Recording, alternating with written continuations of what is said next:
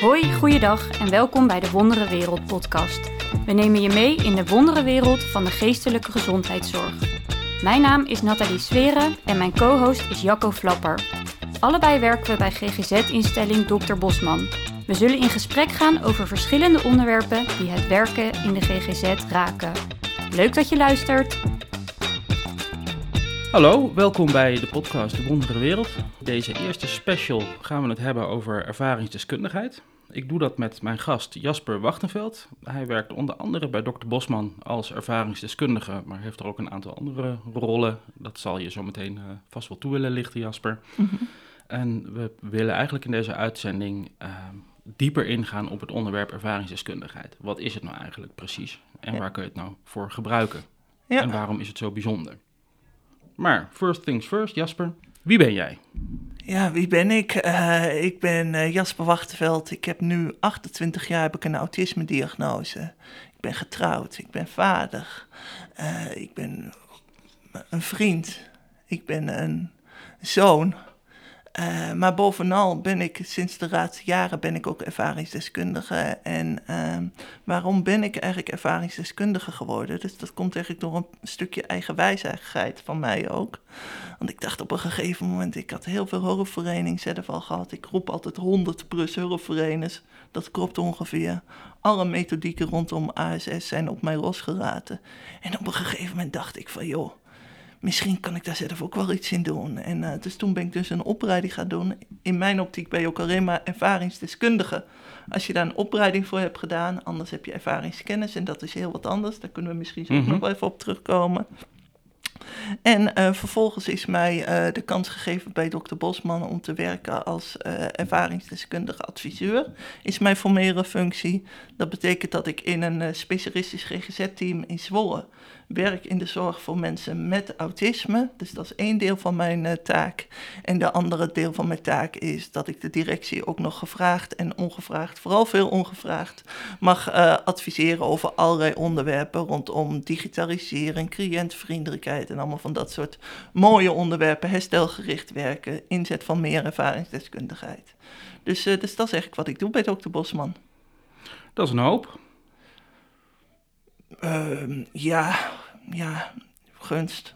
Ik vind het nog wel meeval eigenlijk. Ik vind namelijk dat ik gewoon op microniveau probeer om wat bij te dragen aan de wereld om mij heen.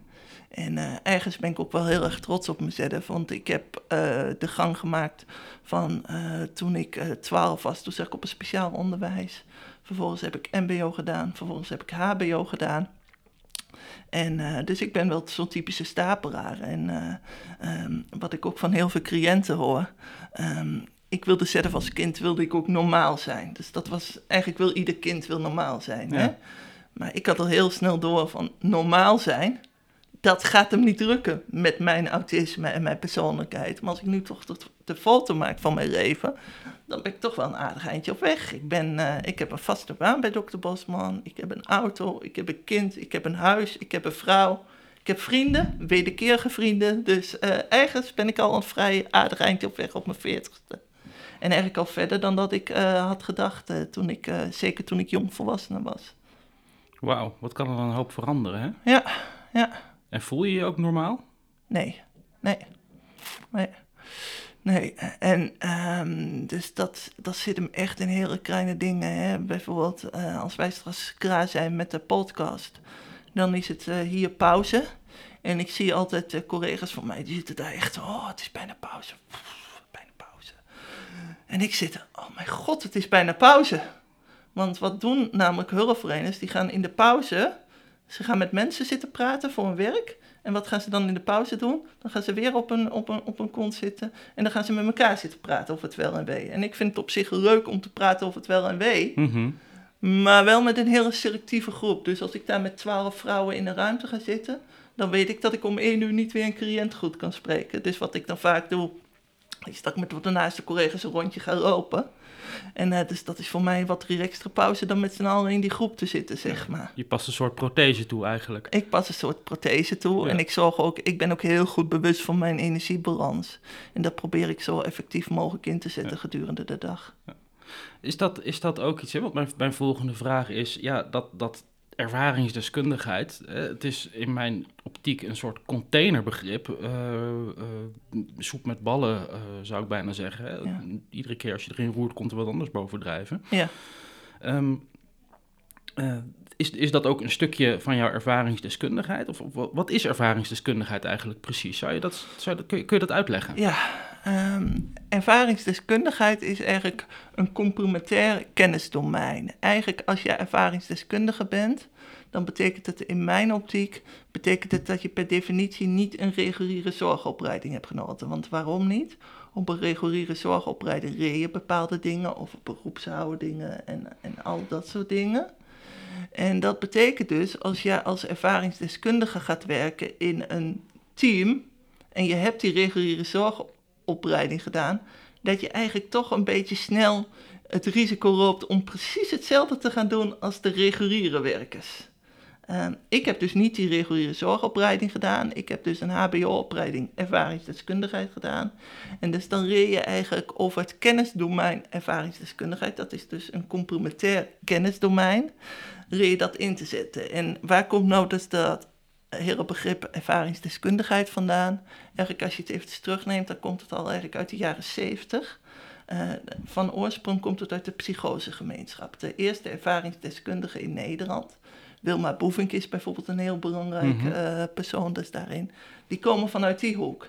En zo langzamerhand is dat steeds groter geworden. En zo langzamerhand, want wat jij zegt, dat herken ik. Eigenlijk noemt tegenwoordig heel veel mensen noemen zich ervaringsdeskundigen. Ik hoor ook heel vaak van de overheid, hoor ik ook heel vaak, wij gaan ervaringsdeskundigen betrekken en dus dat soort termen. Ja. En dan gaat het dus niet over ervaringsdeskundigen, maar dan gaat het over mensen met ervaringskennis. En ik zeg dat er maar zo... Iedereen die hier binnenloopt, heeft ervaringskennis op het gebied van autisme. Maar niet iedereen is ervaringsdeskundige, want alleen door een opleiding leer je ook je eigen ervaringen in te zetten voor het herstelproces van anderen. Kijk, het gaat er niet om dat ik hier allerlei leuke anekdotes ga vertellen tegen cliënten uit mijn eigen leven, maar het gaat erover dat ik mijn eigen herstelproces kan inzetten voor het herstelproces van anderen. Mm-hmm. Dus dat betekent dat je dat wat overstijgende niveau eigenlijk probeert te pakken.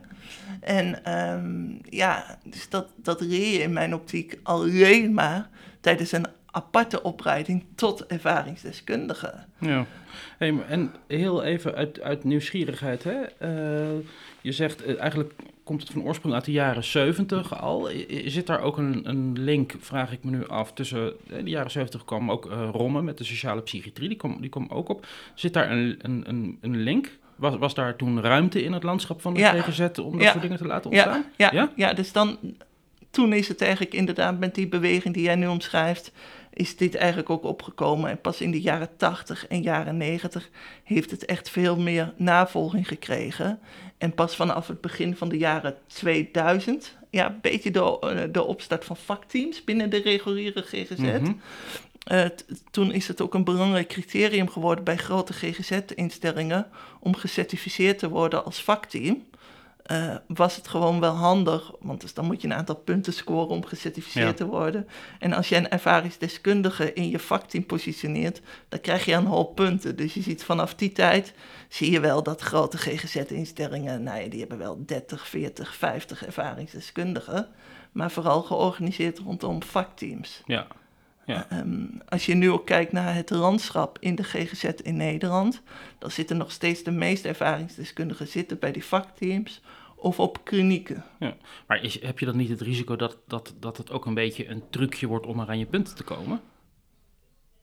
Ja, maar ik zeg altijd, het maakt mij niet uit hoe het georganiseerd wordt, als het allemaal georganiseerd wordt. Kijk, en als je kijkt naar hier bij Dr. Bosman... Ik werk dus gewoon in een regulier SGGZ-ambulant team. Toen ik hier kwam werken, toen was er nog geen bekostiging voor. Dus dat betekent dat de directie van Dr. Bosman ongelooflijk veel lef heeft moeten tonen. En dat zeg ik nu niet alleen maar in deze podcast, dat heb ik ook al zelf gezegd. Want eigenlijk hebben zij gezegd van wij vinden dit belangrijk om te gaan doen.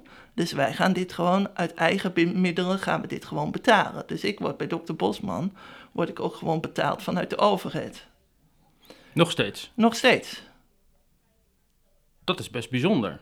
Je wordt als ervaringsdeskundige ik gebruik even een naar woord, maar min of meer de GGZ ingedrukt. Hè? Je komt een lading puntenkomer met je mee als je in een vakteam wordt opgenomen. Ja. Maar de vergoeding, die blijft uit. Die blijft uit. Nou ja, en dat werkt ook bij reguliere GGZ-instellingen, werkt zo die vakteams. En wij hebben hier natuurlijk geen vakteam. Nee. Dus wel is het zo dat per 1 januari is er een nieuw bekostigingssysteem gestart in de GGZ, mm-hmm. Het zorgprestatiemodel. En in het zorgprestatiemodel is het wel mogelijk om, als je op een bepaalde manier bent opgeleid als ervaringsdeskundige, om dan wel je uren productief te maken en betaald te krijgen. Het enige nadeel van die opleiding is, dat gaat pas beginnen in september. Dus dat...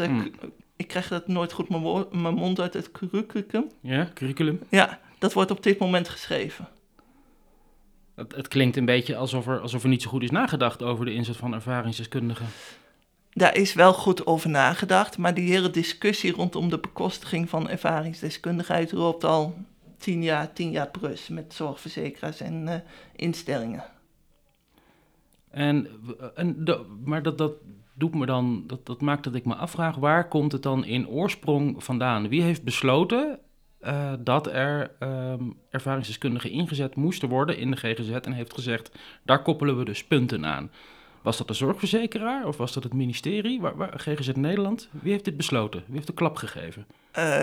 Dus dat is altijd niet zo handig dat is altijd niet zo makkelijk om te zeggen, want het GGZ-landschap is nogal vrij complex. Mm-hmm.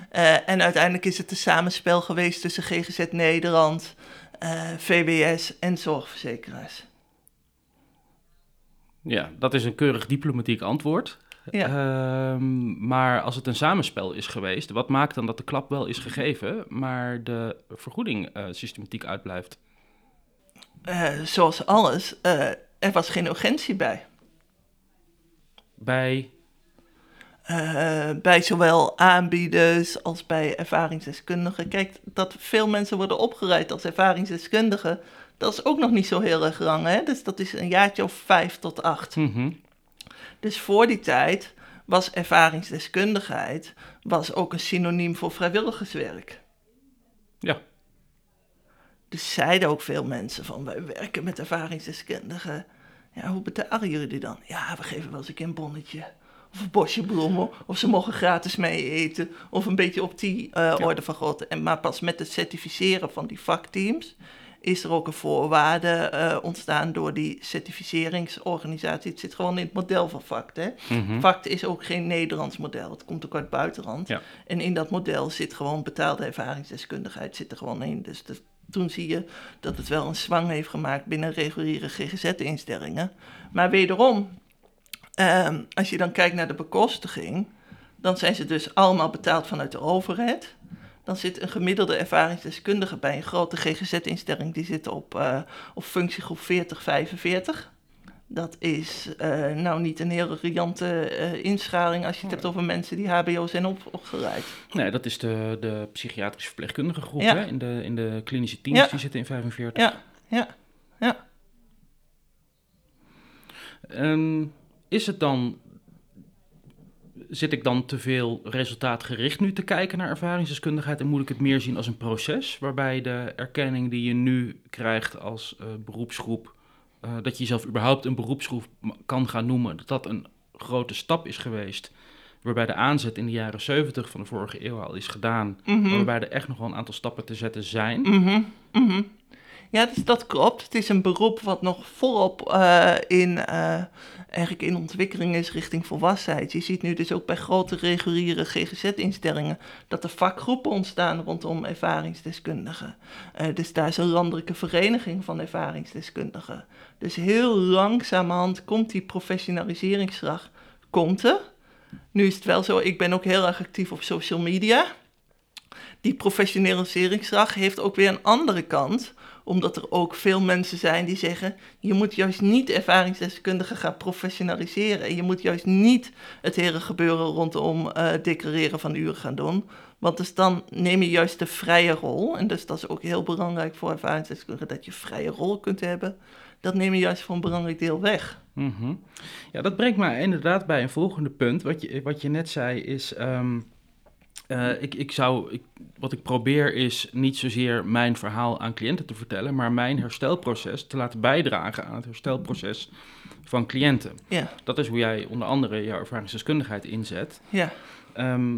Dan vraag ik me af, ja, maar joh, weet je, iedere behandelaar weet toch wel hoe het is. We werken in een sector waar de druk hoog is. Iedere behandelaar weet toch hoe het is om zich minstens rot te voelen, zo niet depressief of een burn-out, of mm-hmm. om rouwervaringen te hebben waar je soms u tegen zegt. Mm-hmm. Mm-hmm. Is dat dan geen ervaringsdeskundigheid?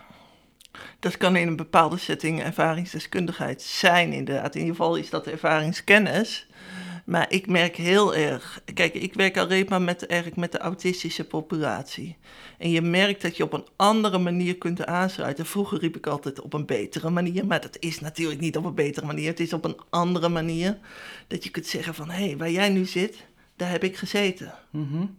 Waar jij nu zit, wat jij nu doormaakt... heb ik ook op een bepaalde manier doorgemaakt. En dat betekent niet... Kijk, mijn autisme is anders dan andere mensen zijn autisme...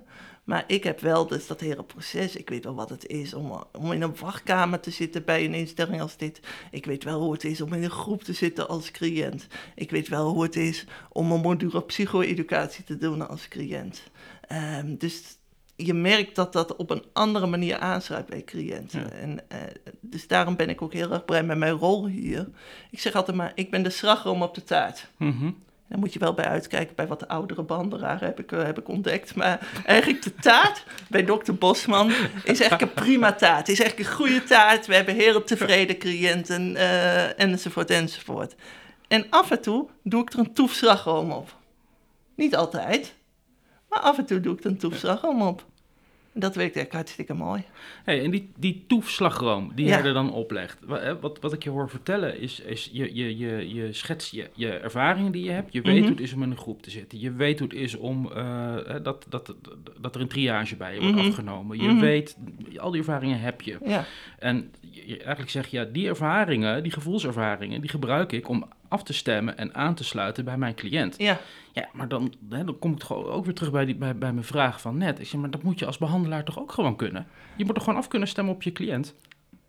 En volgens mij kunnen de meeste behandelaren dat ook prima. Ja. Maar het verschil is, die gaan niet naar bed met autisme en die staan op met autisme. Dus ik kan wel vanuit een autistisch perspectief, kan ik dus meedenken in het proces van cliënten. Mm-hmm.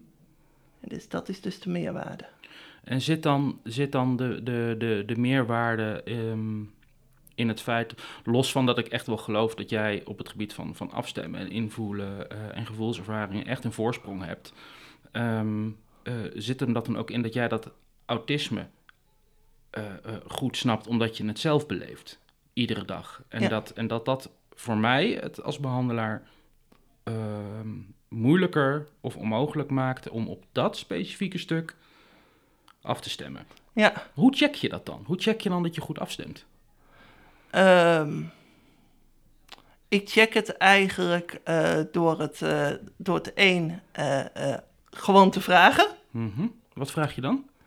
Ik vraag bijvoorbeeld altijd aan cliënten na afloop van... Hey, mijn collega's vragen ook, hoe vond je het gesprek? Even een recap houden, hè? Want dat is wel zo efficiënt. Mm-hmm. Maar ik vraag ook altijd hoe mensen kijken tegen mijn rol. Of ze dat een meerwaarde vonden. En soms kom je ook mensen tegen die zien er geen meerwaarde in. Nou, dat is ook helemaal prima. Het is geen moetje. En dan? Waar zit dat hem dan in? Als mensen zeggen, nou ja, dat had voor mij niet gehoeven. Kijk, veel mensen komen wij hier tegen,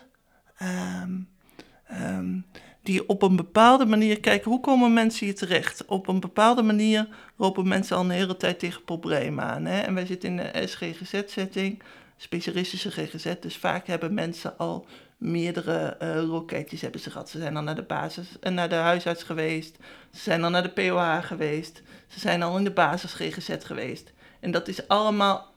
niet afdoende geweest. Nee. En dan komen ze hier. En wat je ook vaak ziet, is dat het... Nee, wat je heel regelmatig ziet, ik ga niet proberen te generaliseren... is dat het wel mensen zijn die eigenlijk van zichzelf onderkennen... dat ze een probleem hebben en graag over dat probleem willen praten. En dat probleem, dat noemen we dan autisme.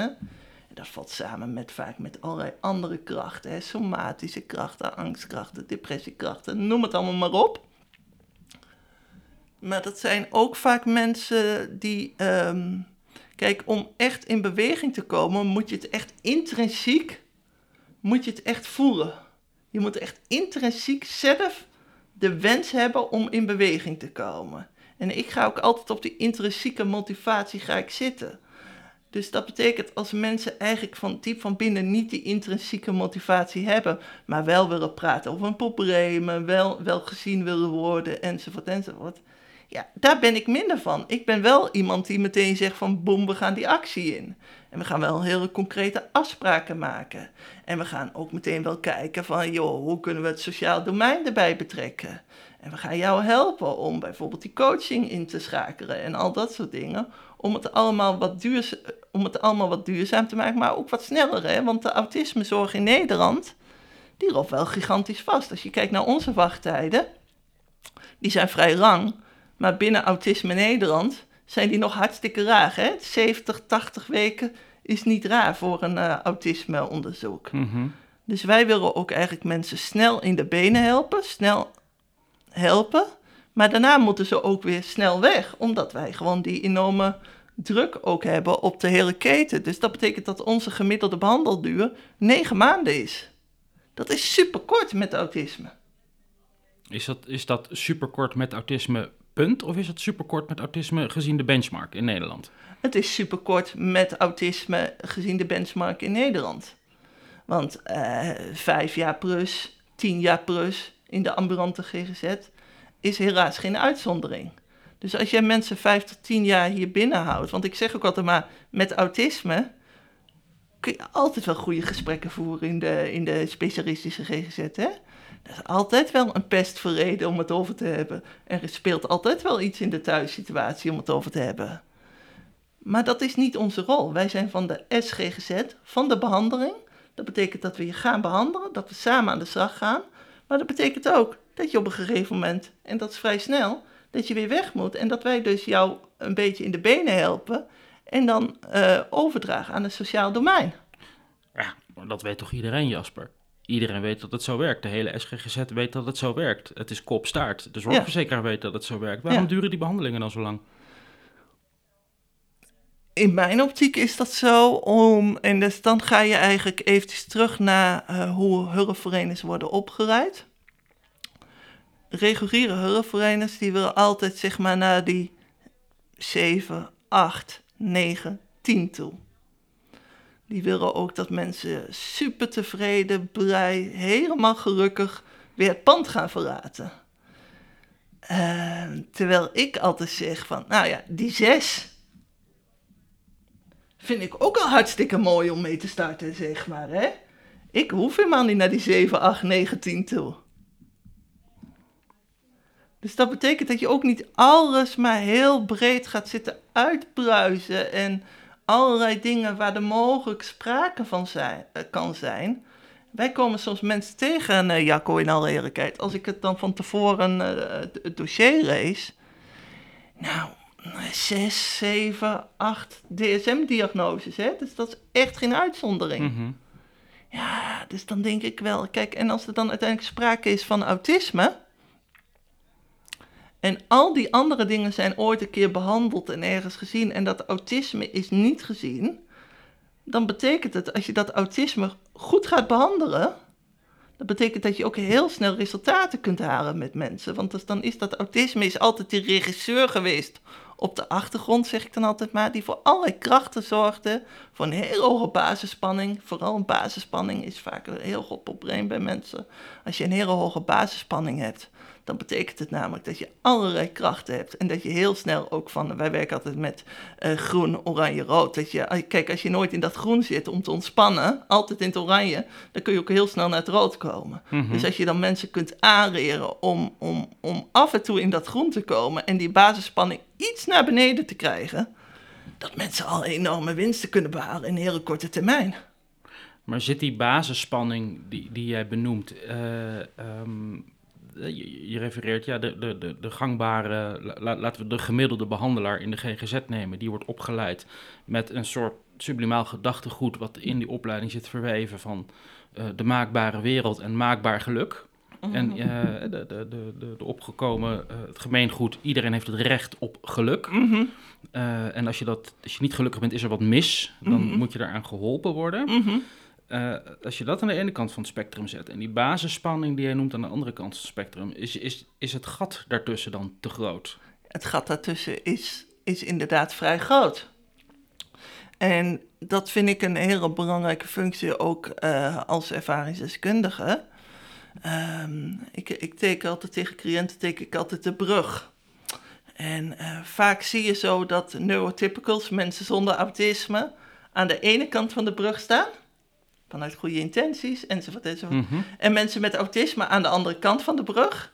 En die gaan dat tegen elkaar zitten roepen. En roepen en elkaar proberen te overtuigen. Het mooie is, als jij een autistisch geschakeld brein hebt, dan is het vaak heel lastig om in die neurotypical wereld te gaan duiken. Mm-hmm. En als je een neurotypical brein hebt, dan is het ook heel erg lastig om in die autistische wereld te gaan duiken. Dus dan kunnen er allerlei frustraties, irritaties ontstaan, ruzies, allerlei problemen. Zowel met hulpverleners, maar ook in de thuissituatie. Terwijl het zoveel fijner is als je beide een paar stapjes op die brug gaat doen. Hè? En dat je iets dichter bij elkaar gaat komen, zonder elkaar maar de hele tijd te overtuigen. Dus vaak dat stukje ontspanning. Ja, dus dat zorgt vaak voor hele goede resultaten. Dat maakt dat ik me bijna een beetje ook af begin te vragen van ja, wie wordt er dan, als je die twee standaarden als uitgangspunt neemt, hè, aan de ene kant streven naar, naar de 9 of de 10 en mm-hmm. anderzijds, probeer eerst maar eens om te leren gaan met die basisspanning die je ervaart. Mm-hmm. Wie wordt er dan uiteindelijk geholpen? Nou, uiteindelijk is het de bedoeling om het hele, de cliënt en zijn systeem een beetje op weg te helpen. Ja. Maar die casussen die je noemt, die 5 jaar, 10 jaar wonen met een lopen, ja, met een waslijst aan diagnoses. Ja. Waar zit dat manco dan?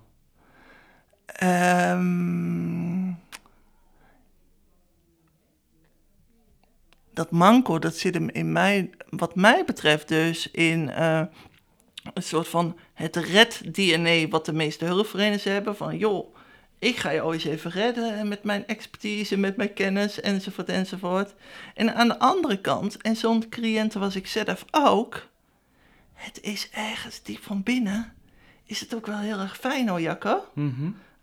Als je gewoon 1 keer per 2 weken bij zo'n instelling mag komen, ja, je hebt iemand die gaat naar je luisteren, die zegt inderdaad, mm-hmm, mm-hmm, en die zegt, en dat vind ik altijd het mooiste om tegen cliënten te zeggen, ik kan me voorstellen dat. Nou, dat probeer ik mijn directe collega's echt af te leren, want jij kunt je niet voorstellen dat. Jij moet zeggen, ik probeer me voor te stellen dat. Of ik zie, of ik beluister, of iets wat objectief. Want jij kunt je niet voorstellen wat er gebeurt in het hoofd van andere mensen. En wat is het nuanceverschil dan tussen ik kan me voorstellen dat en ik probeer me voor te stellen dat?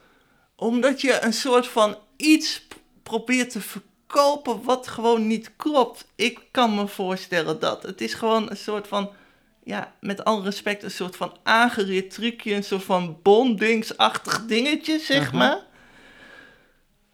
Terwijl ik zeg, als je dus daadwerkelijk benoemt van wat je aan het doen bent en wat je aan het proberen bent, want echt elke hulpverlener, en ik was vroeger een cliënt die ook altijd heel boos was op hulpverleners. Jullie snappen er niks van, grote mond, bra. Maar ik ben nog nooit iemand tegengekomen met een verkeerde intentie, want anders werk je niet in de hulpverlening. Daar komt het gewoon op neer. Dus je zit er gewoon vanuit een goede intentie. Maar benoem dan gewoon wat je daadwerkelijk aan het doen bent. Ik ben hard aan het werken, ik ben aan het luisteren, ik zie dingen, ik registreer dingen. Maar ik kan het me echt niet... Ik zeg het vaak tegen cliënten. Ik kan het me echt niet voorstellen. Ik snap het gewoon echt niet. Ja. Maar als ik nou even naar mezelf kijk. Ik ben ook hulpverlener. Ja. En ik gebruik de term... Ik kan me voorstellen dat ook wel eens. Ja, tuurlijk. En als ik er nu zo op reflecteer... En ik neem jouw opmerkingen daarin mee... Denk ik, ja, ik gebruik het eigenlijk bijna altijd... om het gesprek een beetje te sturen. Ja. Om ofwel het gevoel te geven, we zitten er samen in en we gaan samen naar dat doel toe. Of om een cliënt op een andere manier ergens naar te laten kijken. Mm-hmm. Een beetje manipulatief. Mm-hmm. Alhoewel, natuurlijk, ja, dat zie je vaker. Maar is dat ook hoe je het dan ervaart?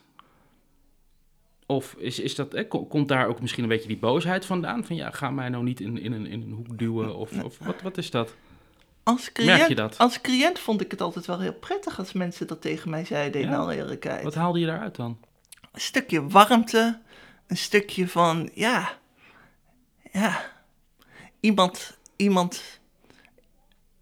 iemand snapt mij eigenlijk. Dus daar kwam het eigenlijk op neer. Ik dacht, iemand snapt mij, omdat die persoon tegen mij zei van, ik kan me voorstellen dat. Ja. En toen brandde... Kijk, ik ben op een gegeven moment... Ik had heel veel horrorvereniging gehad. En ik werd medio 20, ergens in de jaren 20. Ja. En eigenlijk ging het in mijn leven steeds beroerder. Daar kwam het eigenlijk op neer. En steeds meer horrorvereniging. En op een gegeven moment had ik 7 horrorverenigingen rond mij heen.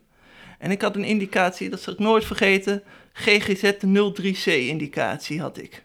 Dus dat is een indicatie voor het 24/7 begeleid wonen.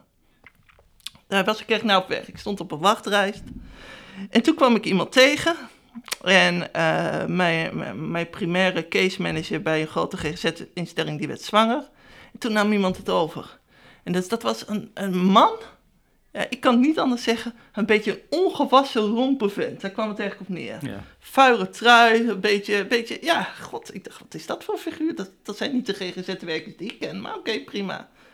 En hij vroeg aan mij, het eerste wat ik altijd zei tegen hulpverleners: je hebt mijn dossier gelezen? En ja, ik heb je dossier gelezen. En mijn dossier die werd steeds groter, hè? En hij zei, ik heb je dossier niet gelezen. Huh? Wat? Nee, ik wil eerst het verhaal van jou horen. Nou, dus daar begon het al mee. Iemand die heel iets anders deed. Dus ik ging mijn verhaal vertellen. Inmiddels had ik 4 dagen van mijn leven aan intakes besteed. Hè? Dus ik kon mijn verhaal vertellen. Ik vond het zelfs leuk om mijn verhaal te vertellen. Want ik kwam inderdaad altijd... Ja. Dus ik vond het druk. En hij riep mij maar doorpraten. En na 40 minuten zei hij van... Nou ja, Jasper, 2 dingen. 1, het lijkt me duidelijk dat je autisme hebt. Maar 2, wil ik ook even tegen jou zeggen dat je een enorme klootzak bent. En nu wegwezen. Ik wil je over 2 weken weer zien. Wegwezen. Ik riep daar naar buiten. Dat was gewoon bij een reguliere GGZ-instelling. Hè? Dan noemde iemand mij een klootzak. Ik dacht van, wat gebeurt hier nou in vredesnaam? Hè? Ik was echt verbouwereerd toen ik daar buiten zat. Maar ik ben toch 2 weken later weer teruggekomen. En hij heeft mij eigenlijk laten inzien van wat het verschil is tussen autisme en mijn persoonlijkheid. En hoe zich dat met elkaar verhoudt. En wat ik rond autisme doe en wat rond de persoonlijkheid. En daar ben ik heel intensief mee aan de slag geweest. Heel wat jaartjes ook. En, maar dat heeft mij ook geleerd dat... hij zei nooit dingen als, ik kan me voorstellen dat. Ik kom vaak mensen tegen, niet iedereen wederom, maar ik kom vaak mensen tegen die de wat provocatieve manier van aanpak... Dat past heel in het algemeen, hè? Niet bij iedereen, maar bij wel flink wat mensen met autisme... Heel duidelijk, heel gestructureerd, gewoon zeggen van wat je denkt en zeggen wat je ziet, past dat wel heel goed. Dus ik heb dat een beetje gekopieerd, in alle eerlijkheid, van de hulpverlener aan wie ik het meest heb gehad. Ja. En dus dat bevalt eigenlijk heel goed. Bijvoorbeeld, raad hadden we hier iemand zitten, en die cliënten zul jij ook kennen, bij alles wat je zegt, ja maar. Uh-huh. Ja maar, alles ja maar. Ja, ik zat op een gegeven moment bij de deur. En ik draaide me om naar de deur. Ik heb de deur open gedaan. Ik zeg, nou, lijkt me beter dat je vertrekt. Huh? Hoezo dan? Ik zeg, alles wat ik en mijn collega aan jou vertellen... Het is allemaal ja, maar en het kan niet en ik heb het al eens geprobeerd... en het werkt niet en enzovoort. Ik zeg, zo gaat er dus helemaal niks veranderen. En door zo'n soort actie, zo'n symbolische actie... kun je wel eventjes wat in gang zetten bij een cliënt. Want wat gebeurt daar dan? Wat gebeurde er toen bij jou, toen tegen jou wordt gezegd... los van je autisme ben je ook gewoon een klootzak? Ja. Ik kan me voorstellen dat als iemand dat tegen je zegt, tegen iedereen... dat je inderdaad verbouwereerd bent, dat je even door elkaar wordt geschud. Ja. Maar wat gebeurde er? Het komt bijna op mij over alsof je daar als mens werd behandeld. Dat klopt. En eindelijk iemand die voorbij al mijn diagnoses keek en voorbij mijn hele hulpverleningsgeschiedenis, maar daadwerkelijk zag van wat ik daar aan het doen was. En die mij dus ook onmiddellijk het gevoel gaf, zonder dat ooit uitgesproken te hebben en zonder met alle respect maniertjes te doen als ik kan me voorstellen, maar die mij vanaf minuut 1 het gevoel gaf van, hey Jasper, wij zitten we aan het roer van deze behandeling. En het allermooiste vond ik nog, toen op een gegeven moment sloten we af, en dat zal ik nooit vergeten, het was een wat oudere man, 32 jaar ervaring met autisme. En zijn laatste woorden aan mij waren van, joh Jasper, autisme, ik snap er nog steeds helemaal niks van. En dat vond ik ook zo veelzeggend, hè? Want heel veel boeken, er zijn zelfs boeken die heten Wat is autisme? Of Dit is autisme, een soort van verklaring. En wat hij daarmee bedoelde, hij wist wel alles van autisme. Hij had boeken gelezen enzovoort, de theorieën wist hij wel. Maar wat hij daarmee bedoelde, en dat wil ik ook overbrengen op onze cliënten hier. We hebben jou nodig. Wij doen het vanuit onze expertise, proberen we het beste te doen. Maar jij bent ook nodig. Jij bent eigenlijk degene die het hardst aan het werk moet. Wij gaan hier niet aan het werk. Ja, wij werken knetteruit. We proberen hier een gigantische productie te halen. Maar jij moet aan het werk. En als jij niet aan het werk wilt of niet kunt, dan ben jij hier gewoon niet op jouw plek. En wij komen hier heel vaak mensen tegen, en die zul jij ook kennen, waarbij van alles en nog wat aan de hand is. Rondom wonen, rondom inkomen, rondom relatieperikelen, noem het allemaal maar op. En wat wij altijd tegen cliënten zeggen, je moet ook ruimte hebben voor therapie. En als er van alles in je leven aan de hand is, dan heb je ook gewoon geen ruimte om met therapie bezig te zijn. Dus vaak komt het er ook op neer dat wij ook proberen om, zeker bij mensen met wie van alles aan de hand is, proberen we ook eigenlijk vanaf minuut 0, proberen we dat sociale domein al bij te betrekken. Dan moet je wel eerst even een diagnose stellen.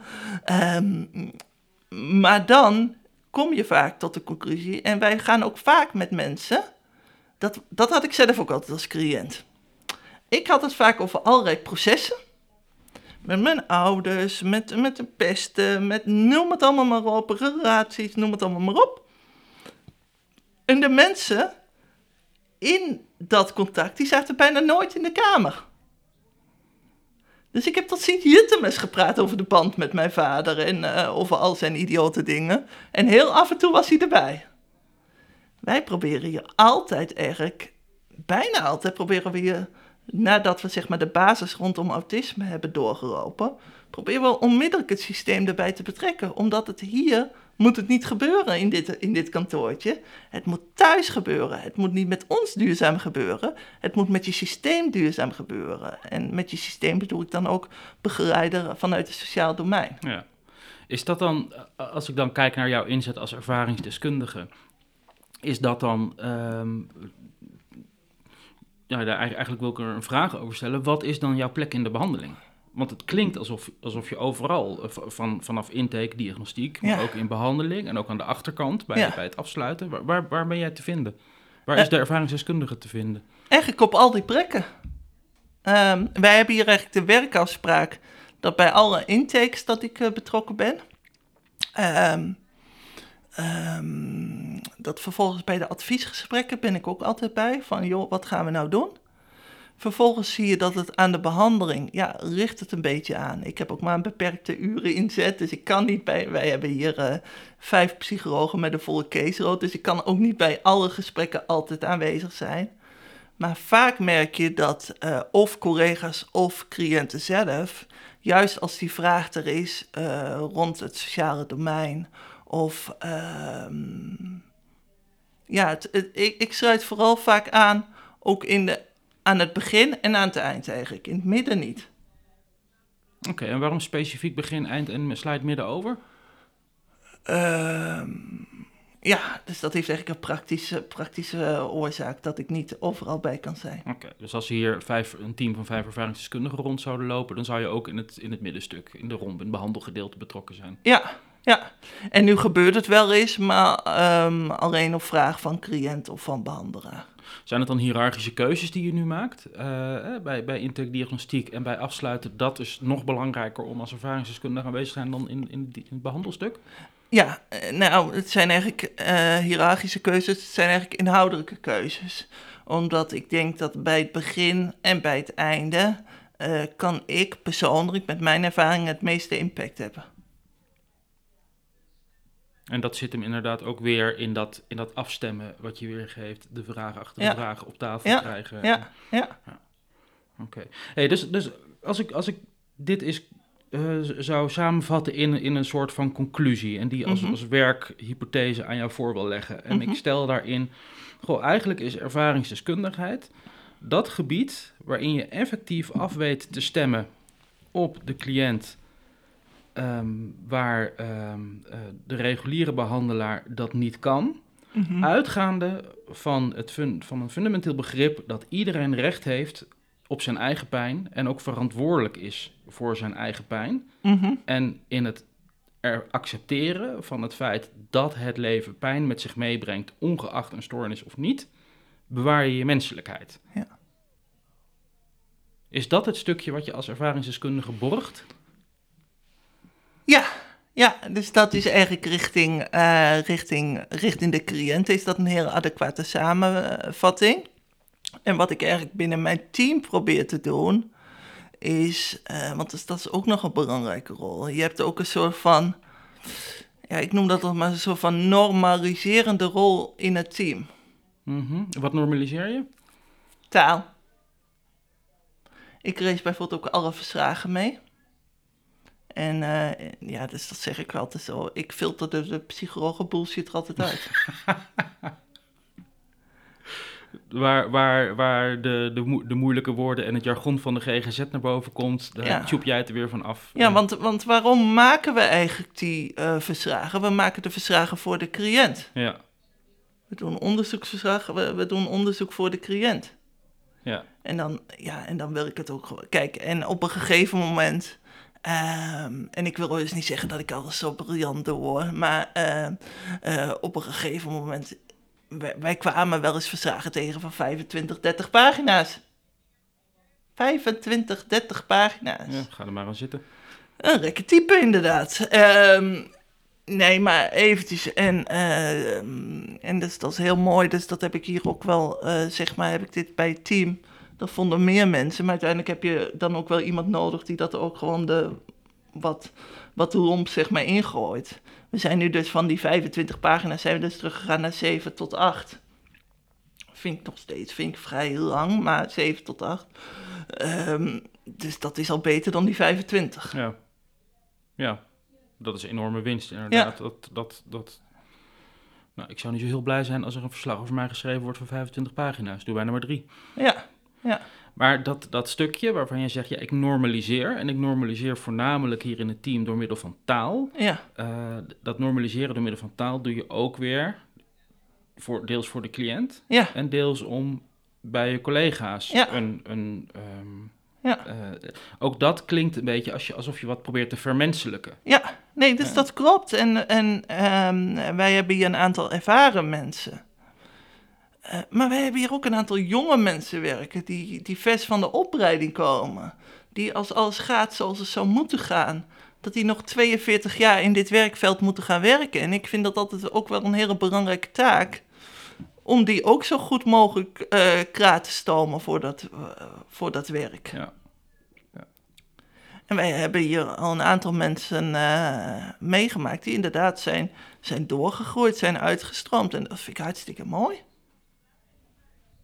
Niet autismevriendelijk, want ik werk altijd het triest met dezelfde mensen voor eeuwig samen. Maar dan zeg ik ook altijd tegen cliënten. De wereld is niet autismevriendelijk. En 2, je bent ook op een gegeven moment, het is altijd je eerste keer. Hè? Dus je kunt heel erg vasthouden aan routines.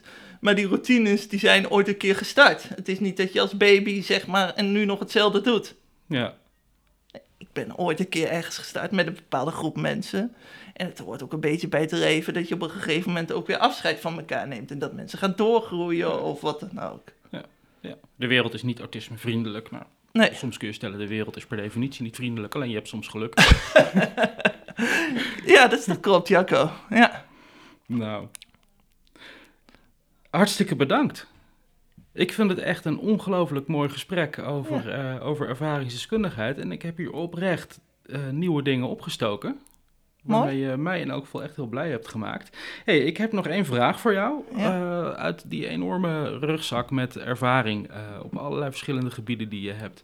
Heb jij een anekdote voor onze luisteraars of een overweging of iets waarvan je zegt, nou, vanuit mijn rol als ervaringsdeskundige zou ik je dit mee willen geven? Of een grappige ervaring, iets om mee af te sluiten? Eigenlijk een beetje hoe het zorglandschap in Nederland werkt. We hadden een cliëntraad waar Jantine noemen en we hadden haar man, die het Jan. En Jantine en Jan, die struggelen niet alleen maar met autisme, maar ook nog met van alles en nog wat. Echt heel veel, echt somatische krachten, allerlei dingen. Niet alleen maar zij is onze cliënt, maar ook Jan. En op een gegeven moment hebben wij dus geprobeerd om ze dus richting het sociale domein te brengen. En wat er dan gebeurt is een keukentafelgesprek.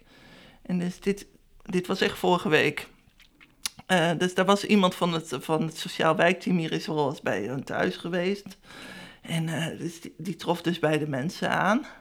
En het eerste wat hij zei van, joh, dus dat is uw partner. Uh-huh. Oh, dan hoeven we in ieder geval geen huishoudelijke ondersteuning toe te kennen. Hoezo? Ja, nee, als u een partner heeft, dan kan die de huishoudelijke dingen doen als u die niet kunt. Gewoon helemaal zonder context. Nou, die cliënt die zat daar natuurlijk vrij hoog van in de emotie door dat gesprek. Ik werd daar ook vrij boos over. Ik word nog regelmatig vrij boos over dit soort dingen. Dus ik zeg tegen die cliënt, weet je wat ik doe? Ik ga vanuit mijn werkaccount, want ik weet dat het zo werkt. Als je vanuit een instelling mailt dat het dan iets anders overkomt.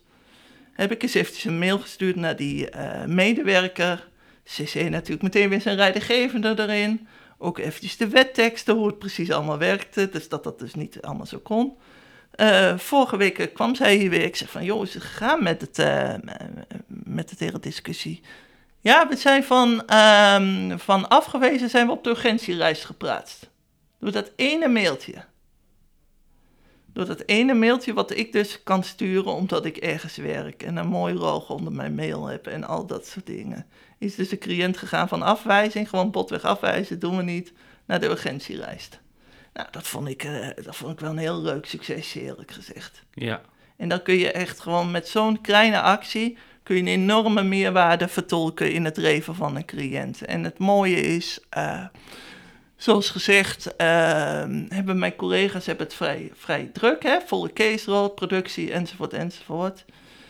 Ik heb dat niet, dus ik heb daar allemaal tijd voor om dit soort dingen te doen. En dan kun je, ja, met zo'n soort actie kun je heel snel eigenlijk in het meerwaarde betekenen in het leven van cliënten. Wauw. Kun je je voorstellen wat er was gebeurd als je dat mailtje niet had gestuurd? Dan hadden we er in de GGZ wellicht een langdurige casus bij gehad. Ja, absoluut. Absoluut, ja. Dus als ervaringsdeskundige het vermenselijken van de GGZ. Precies, ja. Jasper, hartstikke bedankt voor jouw bijdrage aan deze podcast. Nou, dankjewel voor je komst, Jacco. Dit was de Wonderen Wereld podcast. Een podcast mede mogelijk gemaakt door Dr. Bosman. Muziek wordt gedaan door Noodweer Music. Bedankt voor het luisteren.